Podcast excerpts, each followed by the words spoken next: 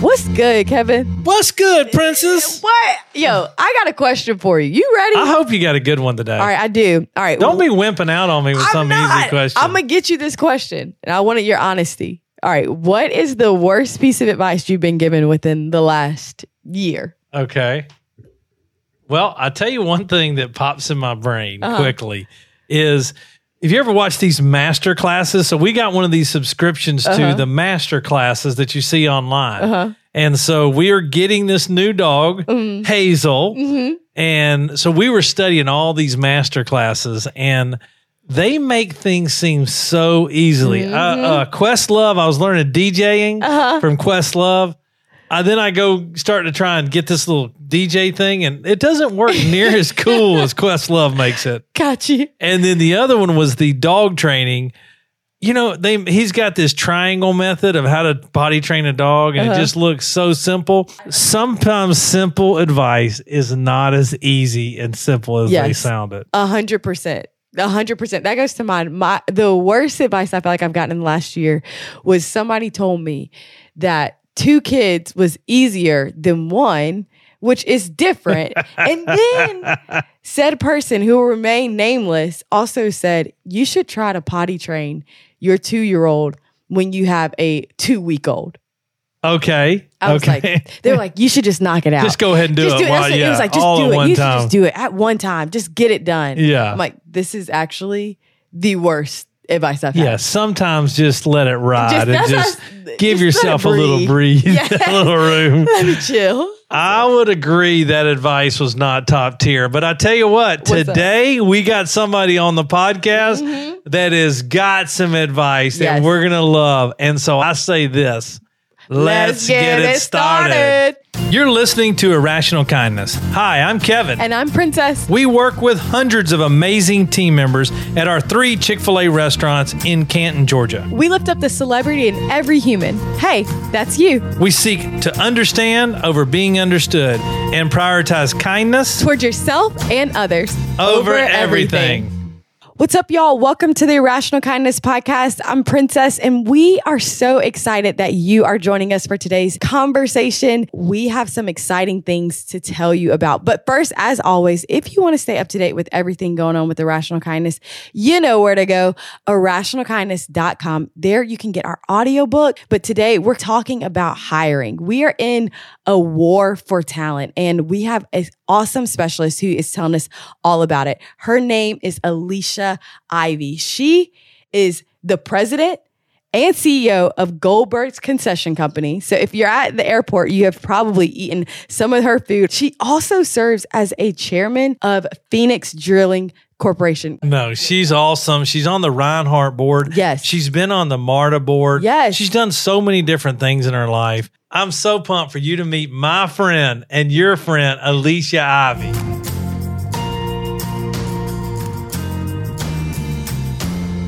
Hey, Princess. What's up? We have Alicia Ivey here. Can you believe that? I can't. Yay.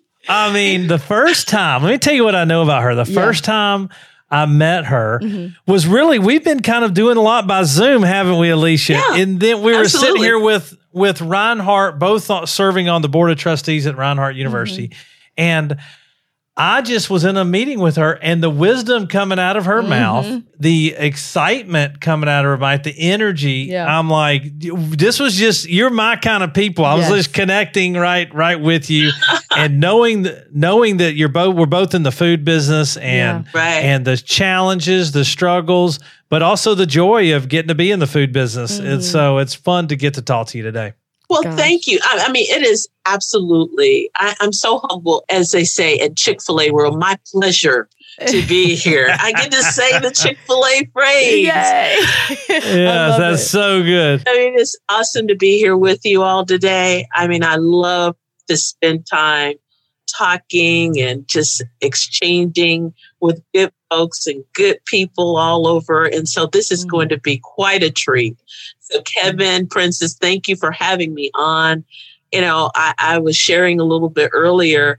Princess and I was talking, and it was almost like we didn't want to hang up from talking on the phone mm-hmm. with each other. Well, I'll just be sitting over hanging out with y'all. How's yeah, that sound? I can just hang out over to the I, side and I learn. I'm fine with it because I have so I want to learn so much. Hey, well, when you were younger, did you think you were going to be the CEO of this food business that you're involved in, along with a million other things you're involved yes. with? But uh, did you did you always want to be in business?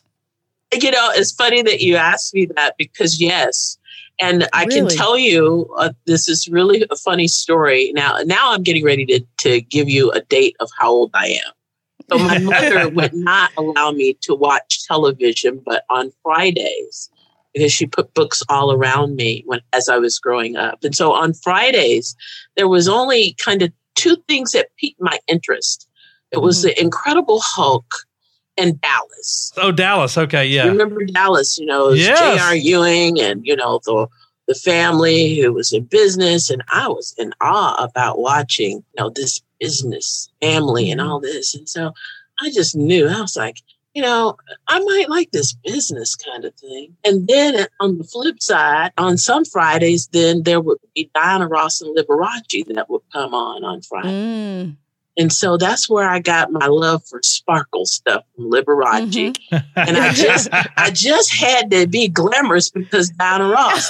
So now you get it. You know, you got the yeah. you've got the Diana Ross glamour, you've mm-hmm. got the Liberace sparkle, and now you want to go into business. So boom, that's what I want to be when I grow up, right? Wow. And it's so a combination I, of JR and Liberace. Now that's a combo I've is, never heard. Seriously. JR and Liberace. But, it's awesome. But it goes to show you the power of what when children are growing up, what they see sometimes if you if you're not careful, what you're looking at can inspire you to go into whatever direction that there is, you know? Hmm. And so I'm so thankful my mother said, okay, you can only watch television once a week.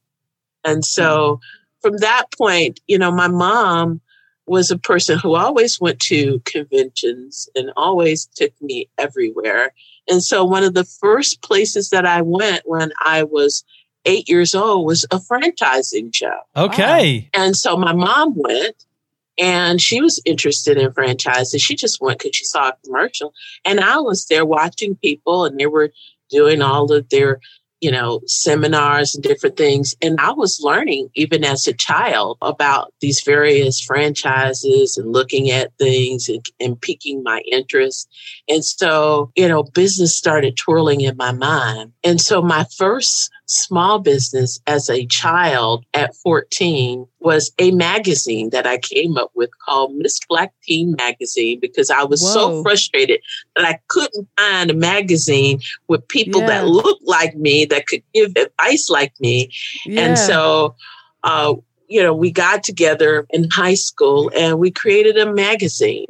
And so that was my first entree into trying my hand at business. You started right out bold, didn't you? You had the JR and Liberace. You're like, let's let's go yeah. for a magazine. Right. And wow. so I it was funny because I didn't really know how to do it. And so what I did was I got a magazine and I looked and I said, Oh, Condé Nast people, they are publishers. So I got on the phone as a young girl. You know, back then we didn't have like, you know, Princess now, you know, you can Google the numbers and everything. Mm-hmm. So I had to call information and look in the yellow pages. Oh, wow. I'm telling you, I'm dating myself now.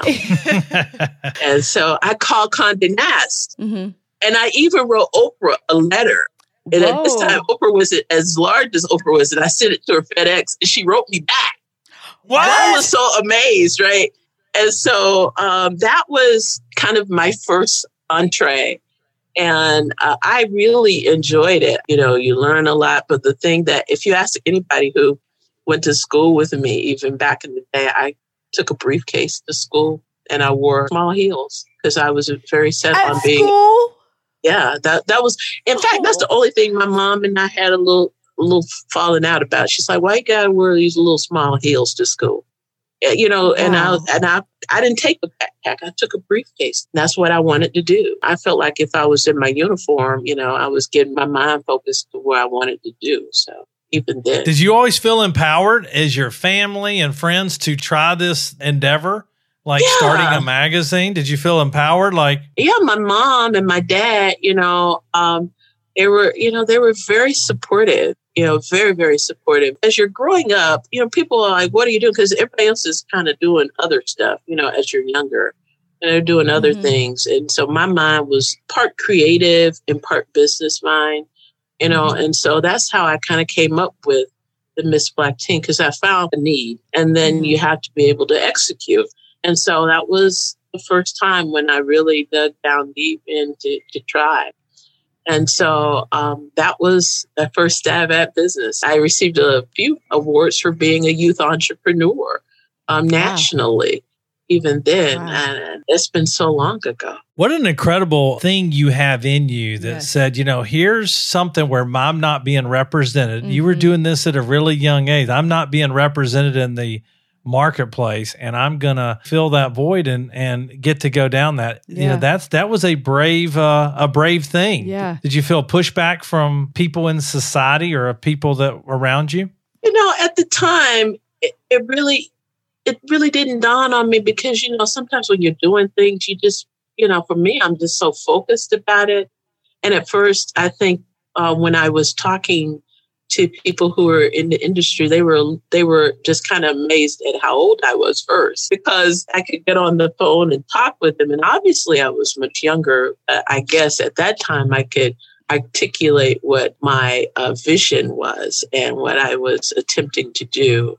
And so I didn't receive a whole lot of pushback. But one of the things that I learned is is that I had to have some good people skills because we had a mm-hmm. modeling division. And so I, I would pull some of my high school classmates, you know, and they were models for us. Uh, and so, of course, um, and I don't know if you all remember this, but the older lady who was uh, 100 years old that President Obama, uh, when he first got into office, he celebrated. Well, she was the one who allowed us to have our first studio behind her home. Whoa. And and that was then. And so we were we were so elated because she had this kind of studio guest house and she said, Okay, as long as you guys clean up, you know, we'll allow you to use it as a studio. So um, one of my classmates who is now in the film industry was uh, our photographer and we had two of them and they were our photographers they were teenagers as well and so it was all a team team production but our parents came mm-hmm. along and they watched us. They watched us and made sure we were, you know, behaving and doing everything right. So we brought all our clothes, we did all this stuff, and it was really fun. It was very fun back then. And then we had our writing division, you know, and so that requires you to have a level of organization because again, you know, we're teenagers. You have to balance that. So it was it was fun. It really was fun. I mean, now that I'm talking about it, because I haven't really thought about it in, in a while, it was quite a thing because I look at 14 year olds now and I don't know how that happens now or if it happens now. Well, I find it beautiful that you just made a phone call to yeah. Condé Nast, and then here you are writing Oprah, yes. and you're just you don't see these walls in front of you. Yes. Have you always just like there may be a wall, but I'm just going to find a, a, perspective around it, or I'm just going to go through it? Is that something that's been uh, in you as you've kind of de- even developed today into the present CEO? You know of of of all you're doing at the airport, you your know, different food ventures. I think um, for me, I just think that people are people mm. and you have to be prepared. You know, mm. if you're prepared, then give it your best shot. What I've learned though today is is that even if it's not a yes and it's a no, sometimes you have to lose to win. And so it mm. consistently prepares you for the next level of success. And I keep that in mind every time. There's someone that says, you know, we're not interested, maybe it's not the right time. Then I go back and regroup and say, what could I do better? How can I make this better? It is my craft. I almost liken it to a performer, you know, like when you see someone like Beyonce or, or Michael Jackson or Venus and, uh, and Serena, when they hit that ball again and again and again, every time, all the time. It's the same thing in business. You've got to go back again and again and again, homing your craft because hmm. it makes you better, it makes you sharper. You just you don't settle. And so, um, even if there is someone or it's not the right time, and they say, mm, "No, not right now," I just never considered it offensive. I just said I needed to go back press the reset and, and, do better. I think that that's something uh, that I developed over the time period because I, and, and, and honestly, my mother always told me too. She said, everybody's not going to say yes to you. You're going to get no's. The world is not going to be rolled out to you on a silver platter, on a platinum platter you're going to have to work for it. That's awesome. I, I kind of want to hear about just your experience as an African American woman. You're literally pioneering so many of these playing fields from the the drilling company mm-hmm. to being a CEO. Like, what it was that like? Have you faced challenges? Was it difficult? Just kind of speak to that experience. Oh yes, Oh my God, yes. yes, yes, and yes. Underlined in red, highlighted in yellow. Yes, it was all of those things. Challenging, difficult. Yes. You, you kind of encapsulated all of that. But I, I yeah. can tell you, um, I started out in, in drilling with my father. My father started a drilling firm. I just wanted to do everything dad did, you know, and so I love business and I love the fact that my father, you know, started this company. And so I started it with my dad and alongside went to school at Reinhardt University yes. in the evening as a non-traditional as a non-traditional student. And so imagine balancing act of going and working in the business and going to school in the evenings. And so my mm. and my dad was not I can tell you he was not going to baby me along. I mean, I, you talk about dump the trash and everything that you do along the way. I did all of that plus some because he was not. Yes. I was not going to be spoiled. But along the way, I did not know that I was carving a path for myself in that hmm. business. Mm. You know, because I was always very entrepreneurial oriented, you know, in drilling, people is very technical but there are things that I found that could be done to push the business to the next level. Technology, different things that they weren't doing. And I started really taking a very big active approach on an executive level. And so as I moved along in the business, I mean, there were times where I'd go to a meeting. People didn't expect an African American. I mean, I was asked to pour coffee, you know, and I, I was there at mm-hmm. the meeting. You know, it, it's just things. You know, I think that in some, in, in many respects, sometimes, you know, we can have stereotypes, but we have to educate and we have to be mm. patient and passionate. How do you approach today? You know, um, doing the business that you do mm-hmm. in a challenging labor market. What's y'all? What's your approach right now in in a, in an interesting time in the economy and business? Well, first and foremost, we did the work before the pandemic. Mm. That's interesting. That's good. Being good to people before the pandemic paid off for us. And that's why I believe in not putting profit before. Hmm. You know, people don't remember what you say, but they always remember how you make them feel. They really You're do. Right. Mm-hmm. They remember that. I am one of the few um, in business in the airport environment that has their office at the airport right in the concourse. And there is a reason for that because I like to be out there every day and I like to understand and know and have an open door policy so that any of my team members can come and see me. Yes, we do have different positions, director of operations, all of that, director of human resources, all of that.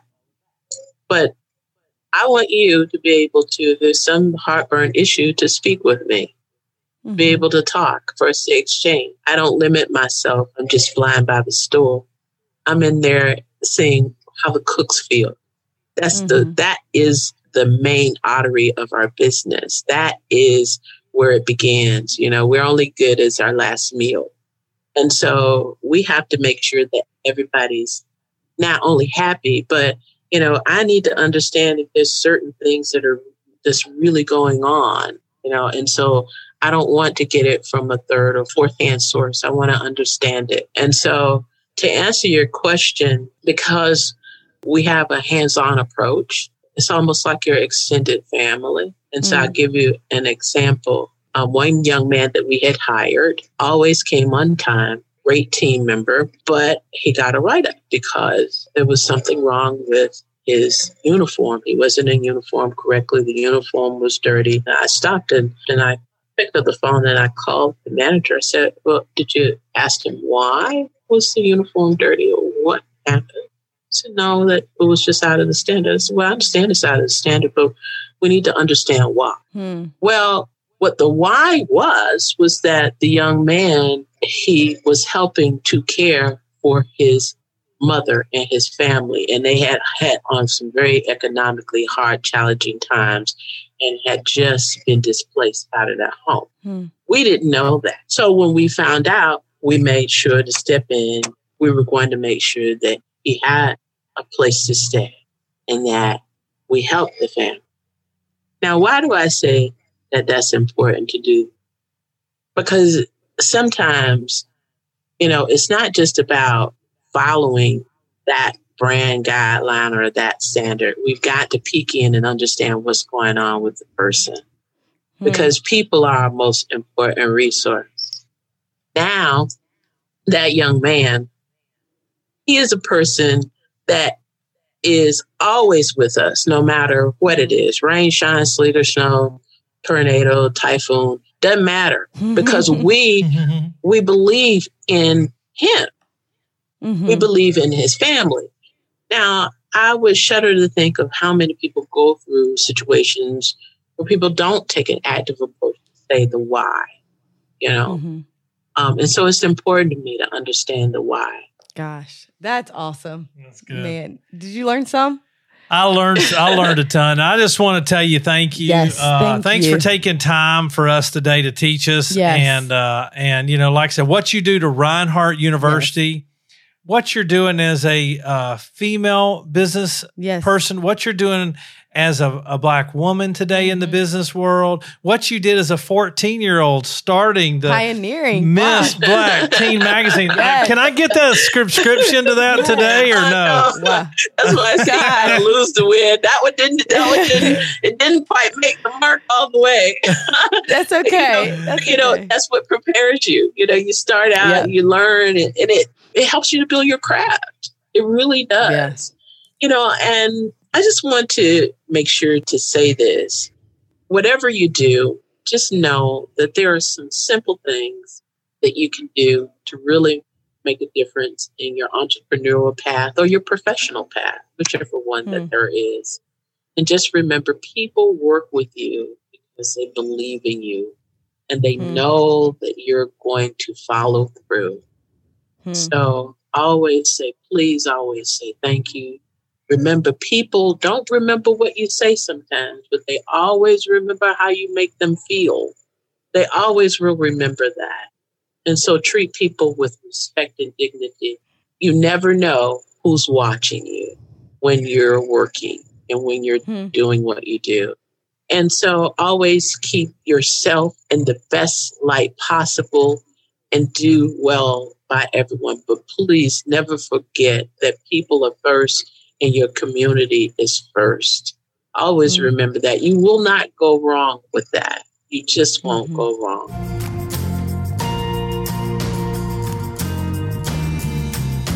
So awesome. Mm. I mean, I think it all starts, Princess, mm-hmm. with the Incredible Hulk. I think her yes. bad to the boneness yes. starts with Incredible Hulk. Yeah. You throw in a little JR from Dallas. Come on. You throw in Liberace. I mean, what a some Diana Ross. Mm-hmm. I mean, you mix it all up, and that's what you get right yes. there. You get a bunch of awesomeness, and really learned a lot from her mm-hmm. about the mm-hmm. way she approaches hiring. The real challenge today, they've been prepping for this, mm-hmm. but also they're inventing today too. Yes, and still thinking fresh. They're thinking a mountaintop down the road that yes. they're going to climb and they're on a journey, not just on what they're doing today, but where they're going in the future. Yes. A lot to learn from her. Yeah. And the biggest thing that they're keeping in front of them how do we care for our people? People are our most valuable resource. And I feel like with that as the almost the lamp to guide their feet, of course they can scale that mountain or whatever crisis comes um, any any of our way. So that was an incredible conversation. If you want to learn more about Alicia, check out irrationalkindness.com. Go get the audiobook, rate it, listen to this podcast and rate it. It's going to be awesome. But until next time, stay kind, be irrational. We out. Gotta get in while you can. Gotta get out while you can. Gotta get in while you can. Gotta get out while you can. Play your cards right, middleman. Play your cards right, middleman. Play your cards right, man. And check your gauge. Check your gauge. Check your gauge. Check your gauge.